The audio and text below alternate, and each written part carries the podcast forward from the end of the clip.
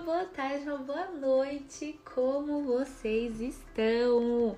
Gente, sejam bem-vindos a mais um bate-papo rápido aqui no Students Cast. Eu sou a Natália e a apresentação do tema de hoje vai ficar por minha conta, tá ok? Lembrando que por trás de tudo isso, nós temos aí uma galerinha que também tá nessa comigo. Temos aí Matheus, Heloísa e Lívia, ok? Todos nós somos alunos do Colégio de Talentos, estamos cursando o primeiro ano do ensino médio. Bom, trouxemos um tema bem interessante para conversarmos hoje, que é sobre uma pessoa que foi bastante, foi não, é bastante conhecida aqui na nossa região. Você tem ideia de quem é? Consegue pensar em alguém? Vou te dizer que se você é jovem, pode ser que você não lembre, pode ser que você não esteja tão por dentro do que essa pessoa fez e foi. Mas estou aqui para isso, estou aqui para despertar um pouquinho dessa sua curiosidade se você não conhece. Vou falar o nome dele: José Rodrigues da Silva. E aí, clareou um pouco a mente ou só piorou a situação? Eu tenho certeza que se você não conhece o seu pai ou a sua mãe, seus avós, tenho certeza que conhecem alguma coisa, pelo menos uma coisinha, que esse tal de José Rodrigues da Silva fez. Vamos lá. E se eu falar Nhojuca? E aí, será que ajuda um pouquinho? Olha, Nhojuca, além de tudo que ele fez. Ele é o patrono do Colégio Talentos Internacional, o nosso colégio. Ai, gente, Nhojuca ele foi apresentador de rádio, ator, humorista e ainda sambista. Dá pra acreditar? É, muito, é muita coisa pra, um, uma pessoa só. Vocês estão entendendo? Pensa, apresentador de rádio, ator, humorista e sambista.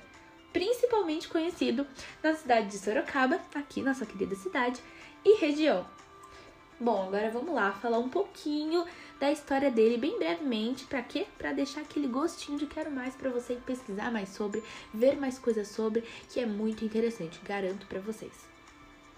Nascido em Araçoiaba da Serra no ano de 1931, ele foi casado e teve três filhas. Tá bom, vamos lá, parar de novo aqui. Você tem que conhecer uma das três filhas dele. Se você é pai ou mãe de algum aluno, alguma criança que estudou no Colégio de Talentos ou que estuda no Colégio de Talentos, ou se você é uma criança, um adolescente que estuda no Colégio de Talentos, eu tenho certeza que você conhece pelo menos uma das três. É impossível você ter passado pelo Colégio de Talentos e não conhecer nenhuma das três. Temos aí Sandra, Maria Francine e Maria Fernanda. Elas são incríveis. Se você não conhece, tem que conhecer. São três pessoas incríveis que ocupam cargos super importantes aqui no nosso colégio, tá bom? Bom, voltando lá pro Nhojuca. Ele trabalhava com comunicação. Sendo apresentador de rádio, ele adorava atuar, adorava uma graça, adorava fazer uma graça. Daí o seu lado humorista e também amava o samba, amava, admirava demais o samba. Então, o seu lado sambista. Ele deu início em sua carreira como radialista ali por volta de seus 21 anos, sendo contratado pela Rádio Cacique. Essa rádio foi a que ele fez mais sucesso naquela época, digamos a que mais bombou. Mas ele também fez participações em outras rádios e acredita que ele até fez participações em alguns filmes e chegou a compor um samba com um cantor brasileiro também.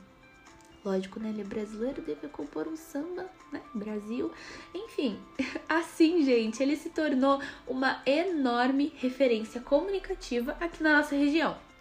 Pela forma em que ele se comunicava, pelo seu humor, ele estava sempre muito alegre, sempre animado, ele exalava alegria.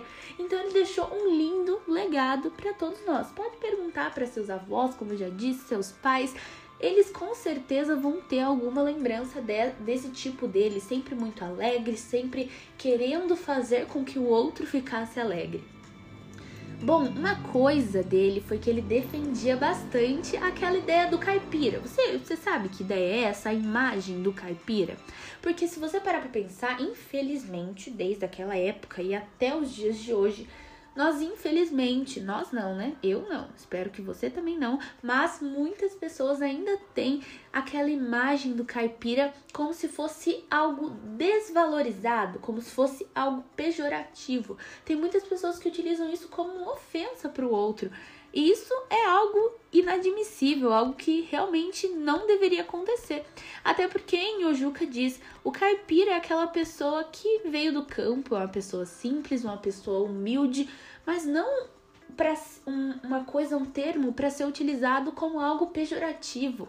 Dizer porque ah, a pessoa fez algo errado, ou por exemplo, pelo estilo de roupa, pelo estilo musical, o jeito que a pessoa leva a sua vida. Nossa, mas você é um caipira mesmo. Não, isso daí é uma coisa, um conceito muito desvalorizado, que desvaloriza muito aquela pessoa e o a pessoa que realmente é caipira, que veio do campo, que veio de uma família simples. Então ele se pronunciava muito sobre isso. Ele falava diversas vezes ele deixou bem claro essa sua posição sobre essa imagem do caipira. Ai, gente, esse homem fazia de tudo, né? Já pararam pra perceber?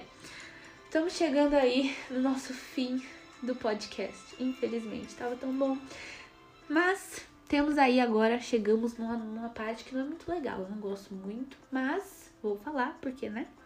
Importante que é sobre a sua morte. A sua morte foi uma morte precoce, gente. Ele era um cara novo, tinha tanto, tanta coisa mais para viver.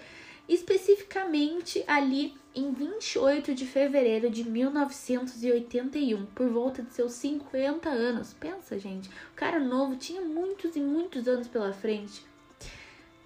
Isso tudo foi devido a um a um dia que ele começou a passar mal em sua casa, passou muito mal, muito mal, começou a vomitar e passou mal, passou mal, beleza. Começaram a achar muito estranho.